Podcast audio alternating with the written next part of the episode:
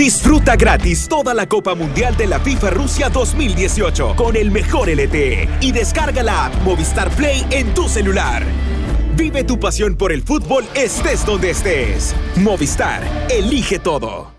El Faro Radio se va al Mundial gracias a Movistar. Mira los partidos del Mundial en Movistar Play, canal autorizado de la Copa Mundial de la FIFA Rusia 2018.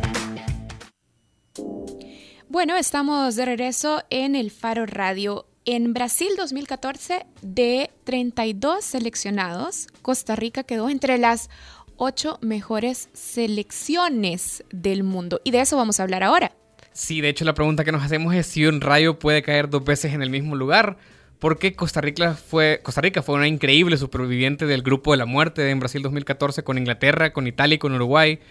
Eh, tres selecciones, además campeonas del mundo en algún momento. Y ahora en un grupo supuestamente más asequible, la prensa tica y los resultados eh, hacen que se dude sobre las posibilidades eh, del combinado centroamericano. Para hablar de eso, hablamos con Gilberto Valencia, periodista salvadoreño residente en Costa Rica. Hola, Gilberto. Hola. Hola.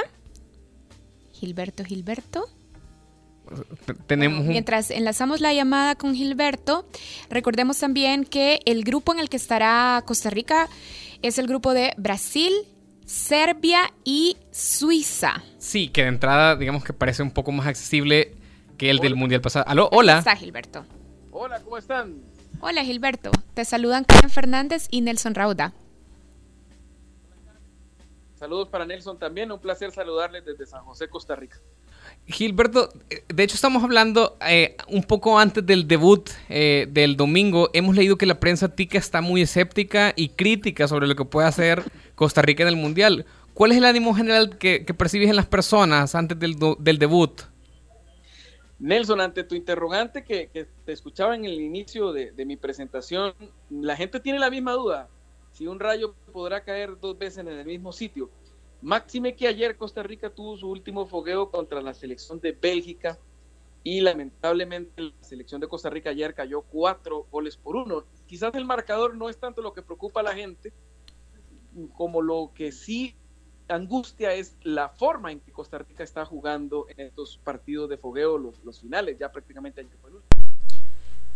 Hablando, eh, si nosotros hacemos un, un recuento de los partidos amistosos desde noviembre de 2017, Costa Rica perdió 5-0 con España, 1-0 con Hungría, 1-0 contra Túnez, 2-0 contra Inglaterra y ayer lo que decía es 4-1 contra Bélgica. Solo le ganó a Irlanda del Norte y a Escocia. ¿Deberían estar preocupados los ticos por lo que pueda pasar con o hacer su selección en el Mundial?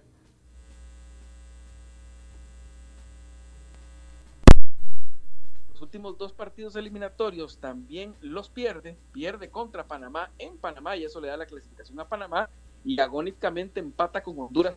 Sí, que eso también es empate con sabor prácticamente a clasificación. El rendimiento viene hacia abajo, pero sobre todo el desenvolvimiento de las piezas claves es lo que más preocupa al técnico Oscar Ramírez, quien hoy es también objeto de muchas críticas, porque en la conferencia posterior al partido de ayer con Bélgica, pues él reconoce que no conoce los nombres de los jugadores más destacados de la selección de Bélgica. Entonces le cuestiona a la prensa que si no conoce los del fogueo que acaba de pasar, si ya conoce los del primer partido que tienen el próximo domingo a las 6 de la mañana, hora salvadoreña, contra Serbia. Y pues él también reconoce que todavía no se puede los nombres. Entonces hay como muchas dudas y muchas inquietudes que hacen a la gente hoy, el día de hoy, estar muy pesimistas. Un martes en donde la gente amaneció eh, resfriada con su selección, pensando que que no se va a hacer un buen papel, incluso los medios cuestionan que probablemente no se clasifique ni siquiera después de los primeros, de los primeros tres partidos. Gilberto, ¿cuánto se parece esta selección al equipo del 2014? ¿Cómo, cómo se compara? Por ejemplo, ¿cuántos jugadores se repiten o qué nuevas apuestas de jugadores hay? Mira, pues lo interesante es que es la apuesta muy similar prácticamente lo que ha cambiado es el técnico, pero en la portería se mantiene Keylor Navas, en la defensa se mantiene el jugador nacido en Nicaragua, Oscar Duarte, en la media cancha se mantiene Celso Borges, se mantiene Joel Campbell, en la delantera está Marco Ureña, es prácticamente el mismo equipo, incluso uno diría que con más rodaje por el hecho de haber logrado la hazaña que hicieron en Brasil 2014. Lo que sí es de resaltar es que muchas de estas figuras ya no han tenido un gran roce en sus equipos. Eh, Costa Rica tiene una gran ventaja de que la mayoría de sus jugadores tienen rodaje internacional en equipos en España, en Portugal y en algunos de la liga inglesa. Lamentablemente en esos equipos la mayoría de los costarricenses son banca, a excepción del portero Keylor Navas. Y hablando justamente de Keylor Navas, que es eh, obvio, es, la figura indiscutida o, la figura de mayor reconocimiento de Costa Rica, eh, ¿qué ha hecho bien Costa Rica para tener un portero que sea tricampeón de la Champions League? Pues Costa Rica honestamente no hizo nada. Lo que honestamente sí hizo en este caso es el Club Deportivo Saprissa con sus ligas inferiores un trabajo que lamentablemente por nuestra realidad salvadoreña uno no se lo puede ni imaginar en ningún equipo porque ninguno lo hace.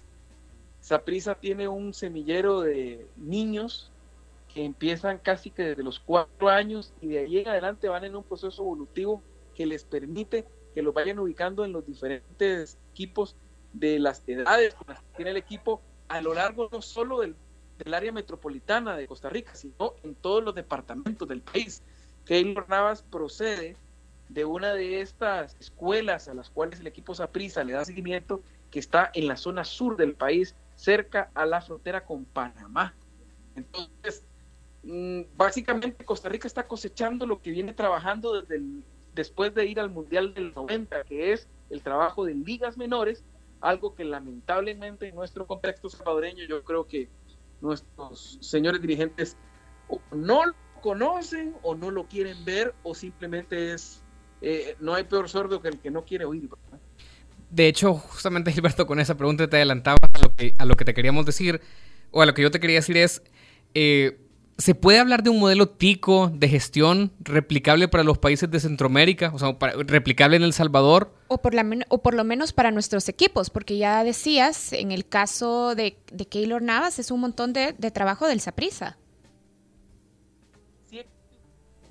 de replicar. A ver, el señor Rajo viaja constantemente a la Federación de Fútbol de Costa Rica y uno lo ve constantemente en las fotografías del web de la página de la Federación de Costa Rica en donde es partícipe de actividades que demuestran la estructura organizativa del fútbol. Lamentablemente más lo he visto aplicando el modelo en el fútbol salvadoreño en sus últimos años de gestión. Ese modelo existe y es fácil de aplicar requiere primero que nada conciencia de los dirigentes, porque en 1989, cuando Costa Rica clasifica para su primer mundial, precisamente al ganarle a nuestra selecta 1 a 0 en el antiguo Estadio Nacional de la Sabana, eh, en un partido mm, histórico para en el arco salvadoreño, Costa Rica tenía un problema de Salvador, estamos hablando con, con Gilberto Valencia, periodista salvadoreño, que de hecho reside en Costa Rica y ahora nos estaba explicando un poco sobre el modelo de formación que han seguido los clubes costarricenses. Y decía algo, lástima que, que se cortó, que Jorge Rajo de hecho, ha viajado a Costa Rica, pero por los resultados que podemos ver, obviamente, en nuestros clubes y también en la selección, parece que no tiene mucho efecto eso que, debería de haber estado aprendiendo y poniendo en práctica en la fast food. Sí, de hecho... Eh, en el fútbol salvadoreño. De hecho, uno de los puntos principales de lo que nos mencionaba Gilberto es eh, como el modelo en todo el mundo eh, es al revés. Es decir, aquí se pide que la selección o la federación sea la que cree los jugadores. Y en todo el mundo, en Costa Rica así es, los jugadores, los clubes son los que crean a los, a los jugadores, los que tienen divisiones inferiores y alimentan a la selección nacional. Y de ahí, por ejemplo, vienen figuras importantísimas para las selecciones nacionales como Keylor Navas. Y mira, a la pregunta de si puede caer un rayo dos veces en el mismo lugar, hablando de hasta dónde puede llegar Costa Rica, si va a repetir el éxito que tuvo en el Mundial de Brasil 2014, decía, esa es justamente la pregunta que se están haciendo los, los costarricenses. Me daba la impresión, por lo que Gilberto decía, que no están tan optimistas los costarricenses con respecto a su selección. No, parece que todo lo contrario. A eh, pesar de que el cuadro de seleccionados repite a muchos de los jugadores, ¿verdad? Bueno, Sí, bueno, tenemos un poco de problemas ahí eh, con, la conexión, pero eh, le agradecemos mucho a Gilberto eh, tomarnos la llamada. Y vamos a estar pendientes el jueves, de hecho empieza el Mundial con un partido que nadie vería si no fuera porque es el inicio del Mundial, un bodrio. Vos tenés cero expectativas. Cero expectativas de un... Rusia. Arabia. Es un partido que nadie quisiera ver. Así es que escuchen el Faro Radio. Mejor, ¿a qué hora es, el partido? A las 6 de la, no, a las 7 de la ah, mañana. Entonces, no, de todas maneras, no son mutuamente excluyentes. No, no, no. Bueno, así cerramos esta sección del Faro Radio se va al Mundial. No nos vamos todavía. Vaya. El Faro Radio se va al Mundial gracias a Movistar. Mira los partidos del Mundial en Movistar Play, canal autorizado de la Copa Mundial de la FIFA Rusia 2018. Disfruta gratis toda la Copa Mundial de la FIFA Rusia 2018 con el mejor LTE y descarga la app Movistar Play en tu celular. Vive tu pasión por el fútbol estés donde estés. Movistar, elige todo.